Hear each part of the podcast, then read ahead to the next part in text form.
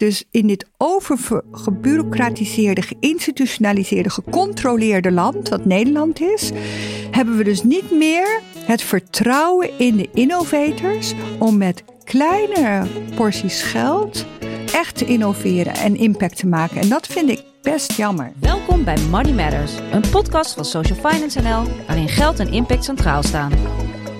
Door in gesprek te gaan met politici, investeerders, filantropen, banken, sociaal ondernemers en andere specialisten, proberen we antwoord te krijgen op de vraag hoe je sociale impact het beste kunt financieren. Hi en leuk dat je luistert naar Money Matters. Ik ben Ruben Koekoek, Social Finance NL. En vandaag als co-host... Björn Venema, ook van Social Finance NL. En het is feest. Zeker. Want we hebben taart. Het is het laatste seizoen. En het laatste seizoen sluiten we altijd af met onze vaste, maar toch heel bijzondere gast. En zou jij haar willen introduceren? Ja, natuurlijk. En uh, de vaste luisteraar die kent haar uh, hopelijk al. Veelzijdige vrouw die ook onze voorzitter is van uh, Social Finance NL. Hoogleraar, commissaris, runt een innovatieve start-up, heeft haar eigen adviesbureau en is dus specialist in het organiseren van productieve netwerken tussen en binnen bedrijven. Maar voor de podcast het allerbelangrijkste, ze heeft altijd haar vlijmscherpe analyse klaar. Dus we kijken weer uit naar een mooie afsluiting van het seizoen. Welkom, professor Annemieke Robeek. Dankjewel, uh, Björn en Ruben. Heel fijn dat ik hier weer mag zijn. En uh, dat we er weer een mooi gesprek van gaan maken. Ja, de, de, derde keer hè? De derde keer, dit is de derde serie. Ja, misschien dat een, voor een vierde uh, serie een van de andere bestuursleden het een keer moet doen. Nee, er is er eentje nog niet geweest. Jeroen, Rijkma. Ja, ja, Bernard is, uh, is ja, als ja. Ja, ja, misschien moeten we dat, dat doen. Maar ja, ja, misschien wel. Ja. We hebben zij net zulke vlijmscherpe analyses als jij, Annemieke. Vast. Anders zouden ze niet in het bestuur van Social Finance zitten. Precies. En we gaan het straks over, over het seizoen hebben en al die mensen die, die voorbij zijn, uh, zijn gekomen. Ja. Um, maar we beginnen altijd met de vaste rubriek De Uitgeleider. In de rubriek De Uitgeleider vragen we onze gasten altijd naar hun meest onzinnige uitgaven. Maar omdat dit de laatste podcast van het seizoen is, wil ik hem omdraaien. Annemiek, wat is de beste uitgave die je de afgelopen tijd hebt gedaan? Ja, zou je van mij misschien niet verwachten, maar dat is een stokken 1, 2, 3 klik kinderstoel. Kijk, Uitstekend. kijk. En die zit fantastisch voor die kleintjes. Ik heb uh, uh, twee kleinkinderen sinds vorig jaar. En uh, ja, die gaan nu zitten. En die kunnen nu gezellig aan tafel meeeten als ze er zijn. Dus wij hebben een, een, zo'n stokken. En ik ben echt heel blij dat is een keer dat je iets koopt. Dat je denkt, wat goed, het werkt. Want jullie zijn een internationaal gezin, toch? Je kleinkinderen wonen in... In Barcelona en in Londen. Ja. Ja, ja.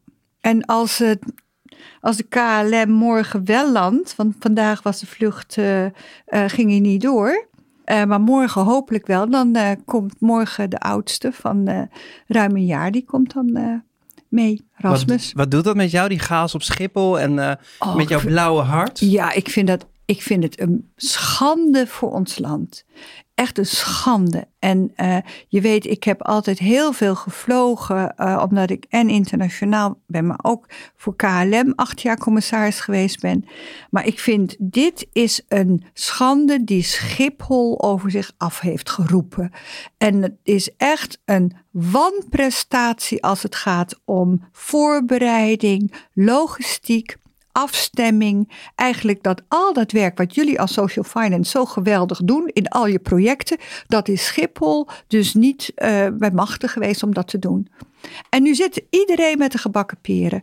En ik vind het dus belachelijk dat we dus 13.500 vluchten, uh, passagiers per dag niet kunnen kunnen vervoeren. Ja. ja. Is de silver lining niet dat we wel gewoon minder gaan vliegen? Dus dat is wel goed voor, de, voor het milieu. Ja, nee, dat is op zich goed om minder te vliegen. Daar ben ik ook voor. Ik denk dat we naar wat we noemen um, uh, conscious travelers moeten. Bewuste uh, reizigers. Hè, die dus inderdaad uh, met de auto of met de trein of dichter bij huis blijven. Maar aan de andere kant mag je nu niet zoveel mensen die na COVID, na twee jaar niks. Moeten deze mensen nu allemaal, zeg maar, uh, moeten we nu niet zeggen van, nou, nu mag u niet hoor. Maar het is ook goed dat u niet mag. Ik vind dat niet juist. Nee, en, en, en dat vind ik niet juist. Ik zei een blauw hart, omdat het kwam in podcast 23 aan, aan bod. Maar jij bent zowel stewardess geweest als ja. commissaris bij KLM. Ja, dus je, ik heb je die kent de cirkel organisatie rondgemaakt. goed. Ja. ja, ja. We gaan het, eh, het, het seizoen bespreken. Want we hebben twaalf uh, podcasts uh, voorbij zien komen. Het, het, klinkt een beetje, als ik zo het lijstje zie, het is een beetje jouw Rolodex, toch? Veel mensen met wie je wel wat te maken hebt gehad. Nou, ik ken verschillende ervan, lang niet allemaal. Maar als ik er zo doorheen kijk, zie ik wel dat het allemaal mensen zijn die um, heel bewust de lange weg van de systeemverandering opgegaan zijn. En dat vind ik mooi dat jullie dat als zeg maar overkoepelend thema uh, genomen hebben. Of ik verzin het dan nu. Maar het is de lange weg van de systeemverandering. En die mensen hebben allemaal, en dat hoor je ook in die podcast terug, of het nou uh, Mark van Baal is, of dat het nou uh, Wouter Bos is, of dat het um, Els Sweeney Bindel is. Ze gaan de, uh, niet het makkelijke pad met de afkortingen, maar het zijn uh, hikers. Het zijn hikers die uh, op zoek gaan um, naar innovatieve veranderingen. En ze zien dat daar um, de kapitaalvoorziening vernieuwingen moet doormaken. En dat vind ik interessant. En dus dan zie je aan de rol van hoe gaan we investeren? Kan dat anders? Waarin ga je investeren? Hoe ga je belonen? Hoe ga je anders tegen aandeelhouders kijken? Hoe kun je uh, beleggers beïnvloeden? Uh, hoe kun je op hele grote uh, vraagstukken, zoals um, de overlast voor het milieu die de boeren ons bezorgen, hoe ga je daar met wat creatievere oplossingen komen, zoals Barbara Baarsma doet? Um, maar ook um, een, uh, vond ik het mooi dat er mensen zijn die uit die financiële sector komen, hè, zoals als Mark Snijders, en die toch een enorm persoonlijk commitment en drive heeft gehad door zijn hele carrière om het goede te gaan doen. Hè, met kapitaal, uh, maar hij eert ook het kleine, omdat hij heel goed weet waar hij vandaan komt en wat hem gemotiveerd heeft om die jongen uit die doos in Nigeria, uh, dat hij als 13-jarige dacht: ik sta te tennissen op de compound. Maar deze jongen, die even oud is als ik, die leeft in een doos. En hoe kan dat nou? En dat vind ik heel mooi. Ja, het was indrukwekkend, hè? Podcast 34 met de directeur van het, uh, het Koninklijke Instituut voor de Tropen, die dat ja. om heeft gezet in het SDG, Sustainable Development Goals House. Ja. Mark Snijders was ook dus een, uh, een beetje zo'n afscheid, hè? Hij gaat met, uh, met pensioen. Nou, maar mooi. Die hikers die allemaal hun eigen weg bewandelen en allemaal op een hele andere manier. Dat een mooi, mooie beeldspraak. Welke hiker sprak jou aan, Buur? Waarvan dacht jij van, hé, hey, dat, die, de, die bleef hangen? Nou, ik, ik, bij mij bleef Mark van Baal wel hangen. Ja? Dat is toch wel... en die is nog steeds, ook, die is nog steeds aan het hiken, toch? ja, is ook een, ook een Delftaar. Die heeft ook in Delft gestudeerd. Dus dat, ja. dat spreekt me natuurlijk altijd aan. Maar die, en die is nog steeds aan het hiken, want hij is er nog niet. Nee, gewoon, nee, nee. Gewoon jaar op jaar uh, bij dezelfde aandeelhoudersvergadering opnieuw proberen. En steeds, steeds een klein paar, paar procentpunten erbij sprokkelen. En hopelijk, hopelijk kom je er een keer. Uh, maar wel echt, echt anders. En, uh, en wel gewoon voor zijn idealen aan het strijden. Heel dit, leuk. Dit jaar terug, hè? Naar 20 procent. Ja. ja, ja, auw. Ja, ja, maar ik, ik denk bij Mark van Baal kan je zien, en dat is ook wel bij een aantal van de anderen, deze mensen hebben een karaktereigenschap en die heet endurance doorzettingsvermogen. Ja. En dat is een ongelooflijk belangrijke eigenschap om um, dat pad op te durven gaan. Want je moet best in jezelf blijven vertrouwen, maar vooral ook in de purpose waar je het voor doet. En uh, Mark van Baal is toch uh, als een soort één acteur begonnen. Uh, door te zeggen, nou ja, ik koop zo'n aandeel of ik verzamel mensen om me heen waarmee ik zo'n aandeel kan kopen. En ik ga influencen. En ik heb hem natuurlijk ook uh, van heel nabij meegemaakt toen ik nog bij PGGM voorzitter van de Advisory Board for Responsible Investment was. Uh, en toen hebben we ook heel vaak geprobeerd, kunnen we toch niet Mark hierin steunen? En dat was in de commissie was dat destijds, of in het advisory board, ging dat nog wel. Maar PGGM heeft er best lang over gedaan om uiteindelijk toch de bocht te maken. Maar heeft het wel gedaan. Oh, toch als eerste Ja, uiteindelijk mij, hebben ze het wel gedaan. En ook ABP heeft dat gedaan. Um, en dat vind ik waanzinnig knap. Want dit betekent toch dat, dat deze man, hè, um, uh, dat hij min of meer in zijn eentje, weliswaar gesteund door um, supporters. Maar min of meer in zijn eentje trekt hij het voortouw uh, met een heel klein bootje te, tegen uh, een enorme um, agressieve uh, olie- en gasindustrie. Hè, en Shell voorop, maar ook de andere olie en gas, eigenlijk de fossiele industrie. Ehm, en hij probeert dan ook, en daar slaagt hij in uiteindelijk door zijn doorzettingsvermogen, om um, andere tankers, zoals de pensioenfondsen, mee te krijgen. Kijk, als je een, um, uh, een, een klein fonds mee wil hebben of een, een, een groepje mensen die altijd al groene gedachten hebben, dan is dat leuk, dan is dat fijn, dan heb je een snel reward. Maar hij heeft die endurance en, en dus dat, dat doorzettingsvermogen om te zeggen: oké, ik laat me niet uit het veld slaan. Ik heb die purpose. En uiteindelijk is zijn beeld, en daar kan je over twisten, of die fossiele industrie nou echt een doorslaggevende rol gaan spelen in de transformatie naar een duurzame um, energiemaatschappij.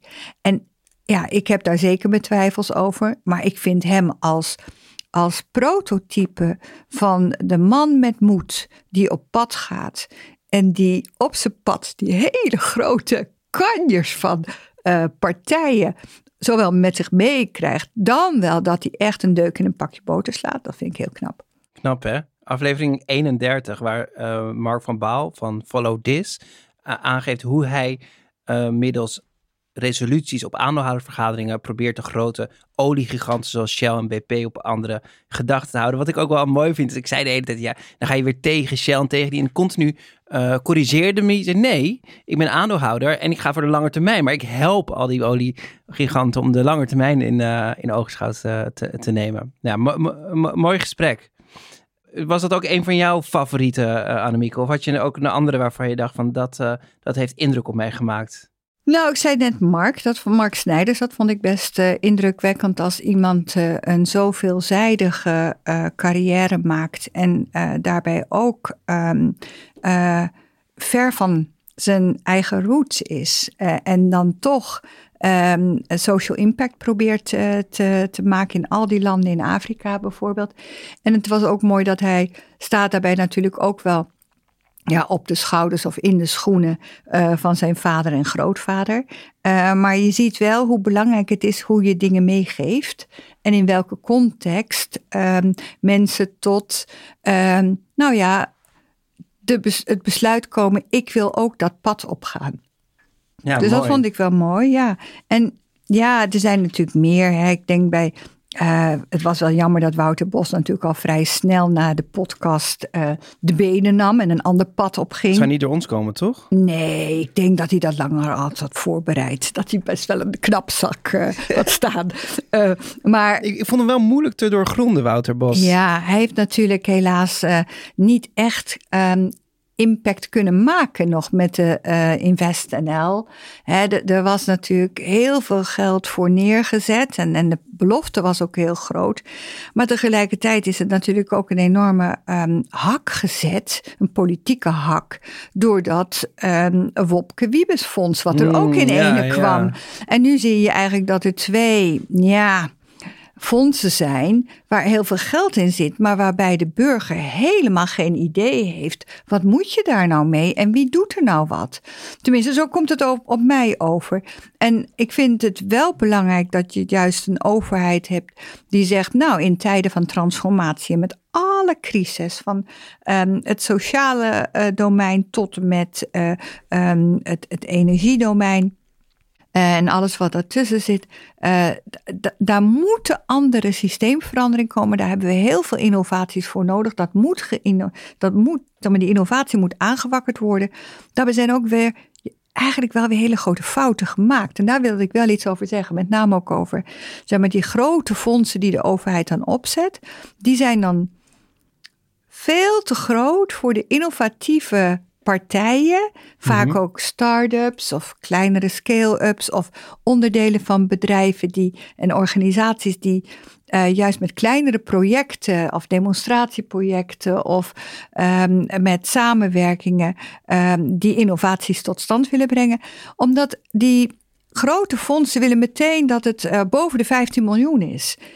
Ik vind dat zo. Um, dat is groots denken zonder ruimte voor klein doen te laten geschieden. En, en dat is de misser van deze fondsen. En dat doen natuurlijk die ambtenaren, of dan de zogenaamde ondernemende mensen die hierin werken. Die doen dat omdat ze denken dat ze dan uh, sneller, effectiever, efficiënter met dat grote geld meteen iets kunnen doen. Maar ze onderschatten dat impact maken en innovaties voor elkaar krijgen ook die lange weg is, ook dat moeizame pad is, ook met hikers gaat, ook met mensen die juist met kleinere bedragen.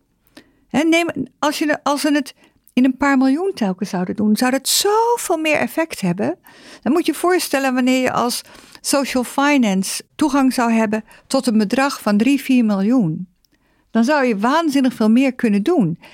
Maar nee, zij leggen in feite de, de brug of de, de, de legger zo hoog dat eigenlijk alle echte innovatoren en innovatieve mensen op het sociale of op het uh, bedrijvendomein er helemaal niet snel toe kunnen komen. En daardoor is het al een mislukte horde ja, omdat hij niet genomen kan worden. Is dat niet ook een uitdaging van veel van de uh, we hebben heel veel van onze gasten uh, van dit seizoen. Het gaat natuurlijk heel veel over hoe kunnen we nou dat grote kapitaal gaan transformeren. Dat daar, daar moet uh, de impact straks op mm lange termijn van, vandaan komen. We hebben pensioenfondsen gehad, ja. banken zijn langsgekomen, InvestNL. Ja.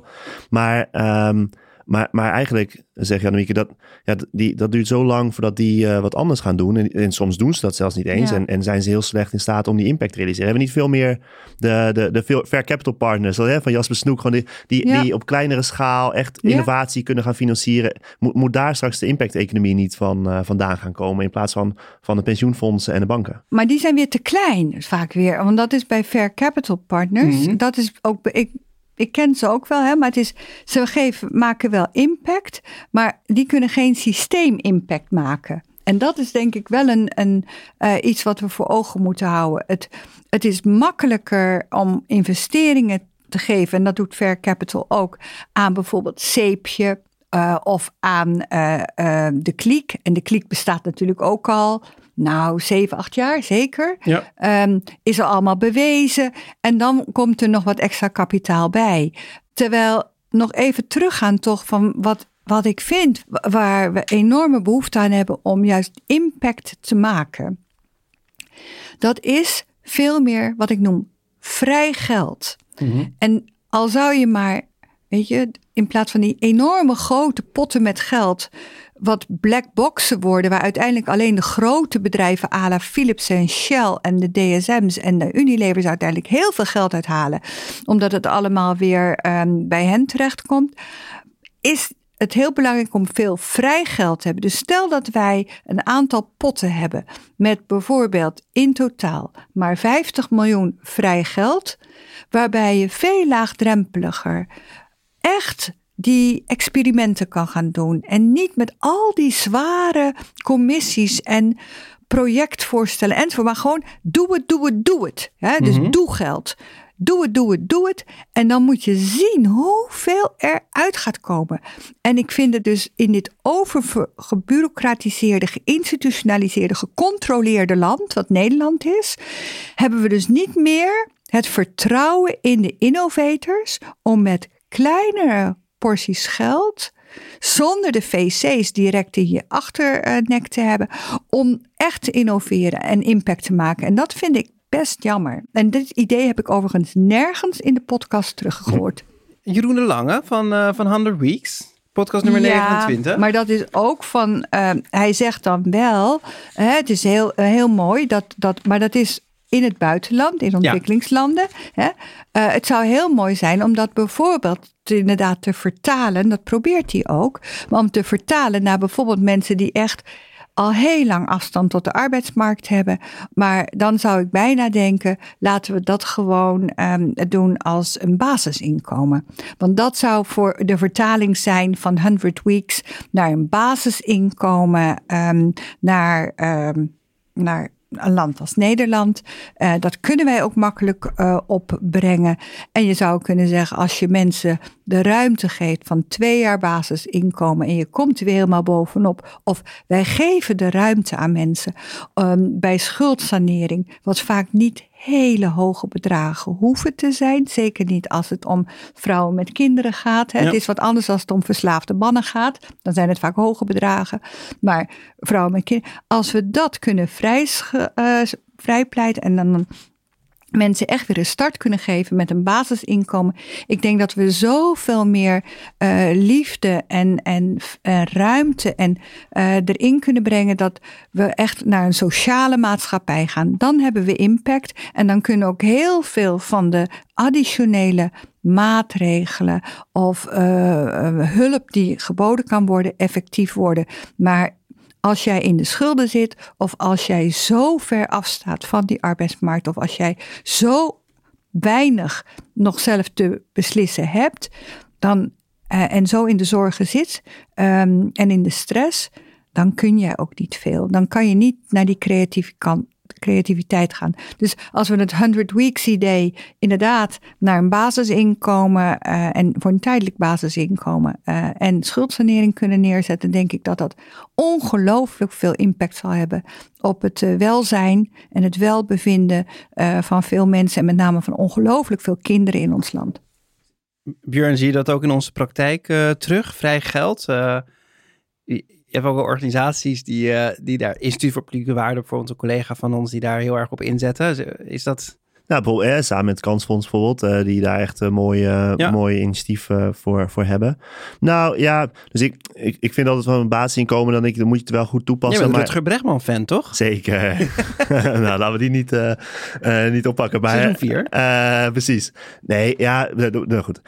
ik zal het basisinkomen ook laten schieten. Maar nee, kijk, wat je hebt wel... Um, geld is gewoon zo gebonden aan, op dit moment aan eh, aan, aan hokjes weer. Ja. Hè, voor een specifiek doel. Ja. En, en soms ook langzaam. Hè. Mensen hebben vaak gewoon nu geld nodig. Die hebben geen niet de ruimte om, uh, om helemaal heel lang te wachten.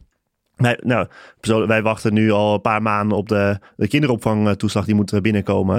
En dat is prima. We, we kunnen nu de kinderopvang deze maanden wel betalen. Maar voor heel veel mensen is dat gewoon een uitdaging. Nou, gewoon, weet je, de, de geld dat niet gebonden is aan bureaucratie en snel toegankelijk is voor je, zeker de lage inkomens, is wel echt iets wat een gemis is op dit moment in, uh, in de maatschappij. Maar je, waar je echt stre stress, schulden uh, en heel veel andere problemen mee gaat kunnen uh, voorkomen. En ik denk ook dat dat best in een fonds kan. Hè? Dus, en, en dat het ook door jullie bijvoorbeeld heel goed beheerd zou kunnen worden. Uh, omdat jullie bij zo verschrikkelijk veel zinvolle initiatieven zitten. Uh, waarbij je in feite mini-snelwegen kan maken naar dat fonds voor het vrije geld. Ja? Voor mensen die weer um, ook op pad kunnen gaan. Maar je moet wel een basiskamp hebben. En dat basiskamp ontbreekt. Kijk, Annemiek, ik wil het toch nog even hebben met de meervoudige crisis waar we nu in zitten. Vandaag uh, zijn de boeren op de, op de Veluwe aan het demonstreren en uh, we zetten de snelwegen. We kampen, er is een verschrikkelijke oorlog in uh, Europa gaande met enorm veel burgerslachtoffers. Maar je ziet ook dat de hele wereldeconomie natuurlijk daartoe... en een voedselcrisis die daaruit voortkomt, ja. Voedselcrisis, energiecrisis, kolencentrales gaan weer open. Ja. Help! Hoe, wat, hoe moeten we, wat moeten we? En, en zijn er podcast, uh, zijn er dit seizoen ook aanknopingspunten waarvan je denkt van, hé, hey, daar, dat, dat gaat ons helpen? Nou, laat ons vooropstellen dat we inderdaad in een tijd van die transformatie zitten en daar zit altijd heel veel onrust in. En het is dus ook niet zo vreemd dat er zoveel crises zijn, maar veel crises zijn nu ook als onderdelen van een domino-systeem. Ja. Dat hangt allemaal met elkaar samen. Wat ik eigenlijk wel knap vind uh, van de um, Duitse groene um, minister voor Economische Zaken en Klimaat, is dat hij in staat is om dat op een hele heldere manier aan het volk uit te leggen. Hoe de dingen met elkaar samenhangen, hoe complexiteit te doorgronden is. En wij hebben altijd een minister Rutte die ons als kleuters behandelt. Of premier Rutte die ons als kleuters behandelt. We hebben dat twee jaar lang met COVID gezien. Maar zelfs bij elke crisis die er weer aankomt, worden we weer als kleuters behandeld. En ik vind het volwassen gedrag uh, en ook de houding. Hè. Ik heb het deze keer veel over gedrag, merk ik. Maar de volwassen uh, houding en gedrag en de toon die, uh, die minister Brebeck um, juist naar voren brengt, maakt dat mensen het gaan begrijpen. Mensen het, ehm, dus er is een acceptatie voor, voor besluiten die niemand had willen nemen. Zoals de kolencentrales weer volop laten draaien omdat we in die uh, gascrisis met uh, Rusland uh, zitten. Maar zolang je maar, en dat doen de Groenen denk ik heel goed in Duitsland op dit moment, zolang ze zeggen dit is tijdelijk, want wij blijven trouw aan ons doel. Ja. Net zo goed als wat toen ik begon. Hè? Je gaat op pad, je hebt endurance, je hebt een purpose voor ogen. We weten waar we naartoe willen, maar we weten niet soms hoe dat pad eruit ziet. En dit pad in tijden van crisis is niet een vijfbaan snelweg naar het doel. we zijn in ene, zijn we ook in een deel beland wat moerassig is. Waar je eh, behoorlijk je laarzen aan moet trekken en het gaat langzaam.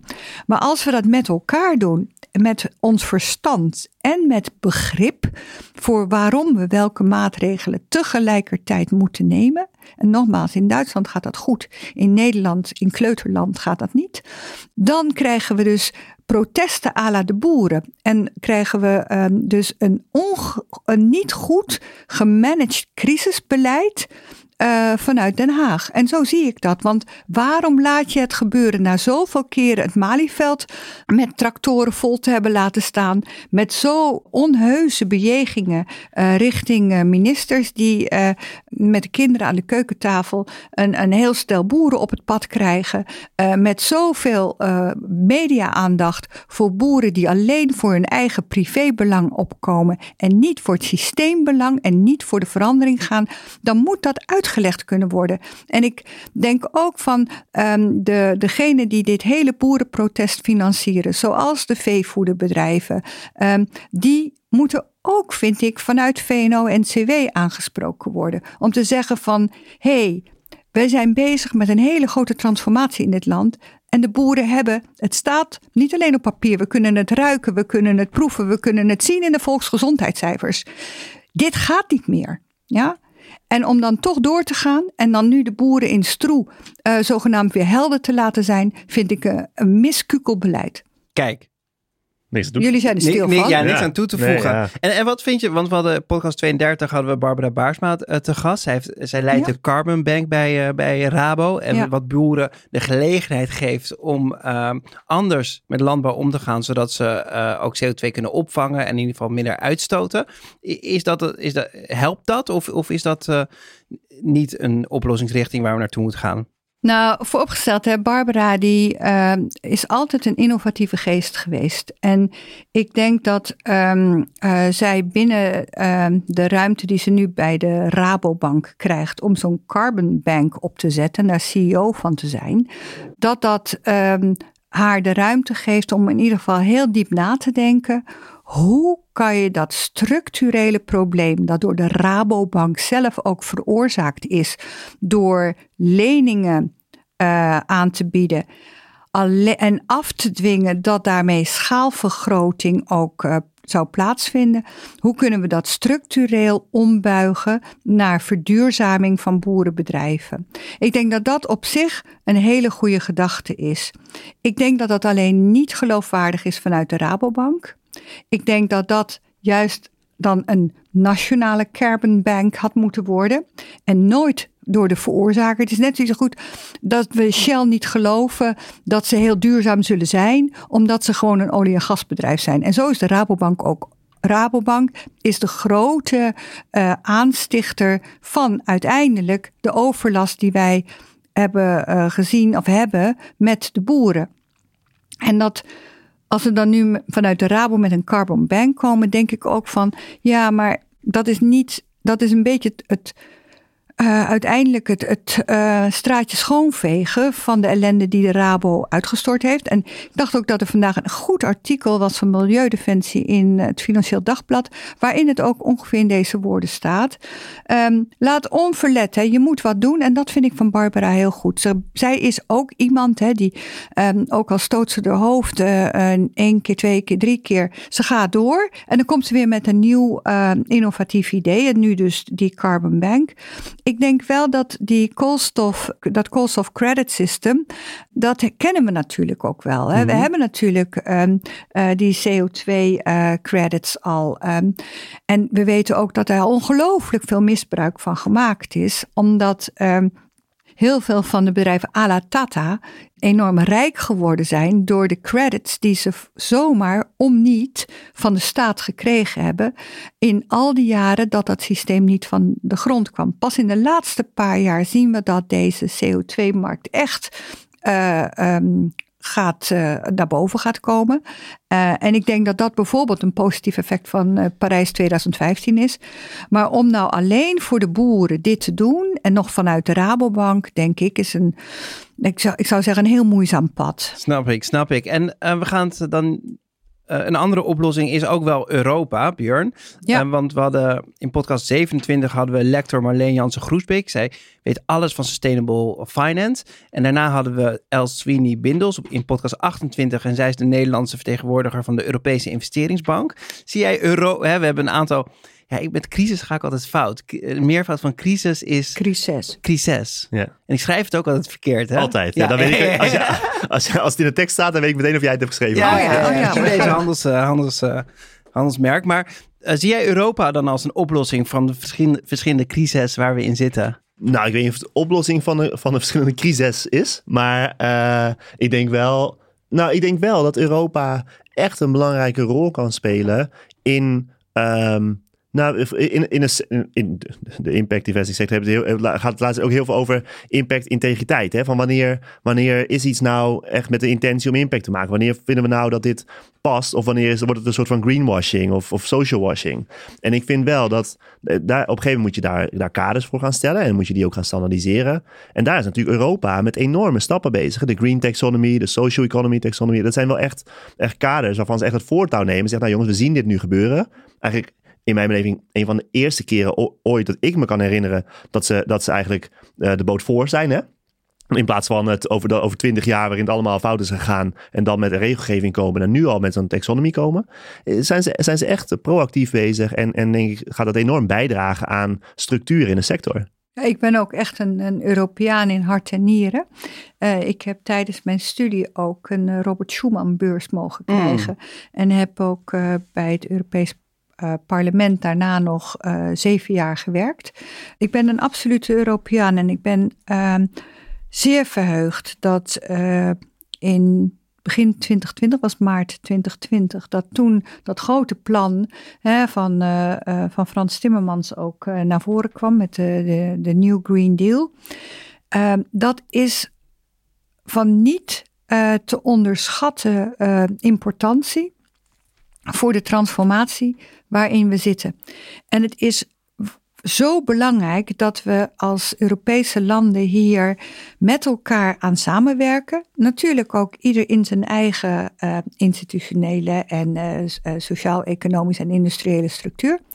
Maar dat we een kader gekregen hebben, dat is wat Björn ook zegt. En dat daar handvatten zijn met de taxonomieën.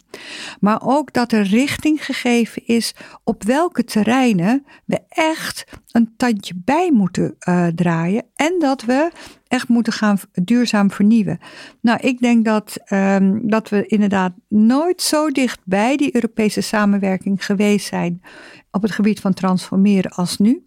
En, um, en dat als je impact wil maken, dat je dan nu echt Europa aan je zijde hebt. Meer dan wanneer je um, afhankelijk bent, soms bent van je, van je eigen nationale regering. Kijk, en daarmee zijn we bijna aan het einde gekomen van deze podcast en ook van het seizoen. Uh, Annemiek, we vragen jou graag om af te sluiten met een, uh, een persoonlijke noot. Ja. Je hebt een enorme carrière um, achter de rug en, en waarschijnlijk ook nog voor de boeg. Ja. Um, En wij vragen ons af, wat is niet de rode draad, maar de impactdraad die door jouw carrière als ondernemer, hoogleraar, eh, bestuurder uh, heen loopt? Ja, ik, ik vond dat een hele mooie vraag. Ik vind ook uh, hoe je hem stelt heel goed. Ik denk dat, dat uiteindelijk de impact is dat ik mensen uh, vanuit de betrokkenheid bij een inhoudelijke kwestie kan mobiliseren om vanuit hun kennis en kracht en hun betrokkenheid echt te gaan acteren. Dus dat ik een mobiliserend vermogen tot stand kan brengen. Of dat nou met de projecten vanuit Meeting More Minds is. Of dat is, nou is wanneer ik colleges geef op Nijenrode of waar dan ook. Of wanneer ik um, mijn commissariaatswerkzaamheden doe. Die commissariaatswerkzaamheden, dat is soms meer die die lange weg, weet je wel. Maar daar heb ik altijd innovatie en duurzaamheid voorop weten te stellen, maar ook altijd samengewerkt met de medezeggenschap.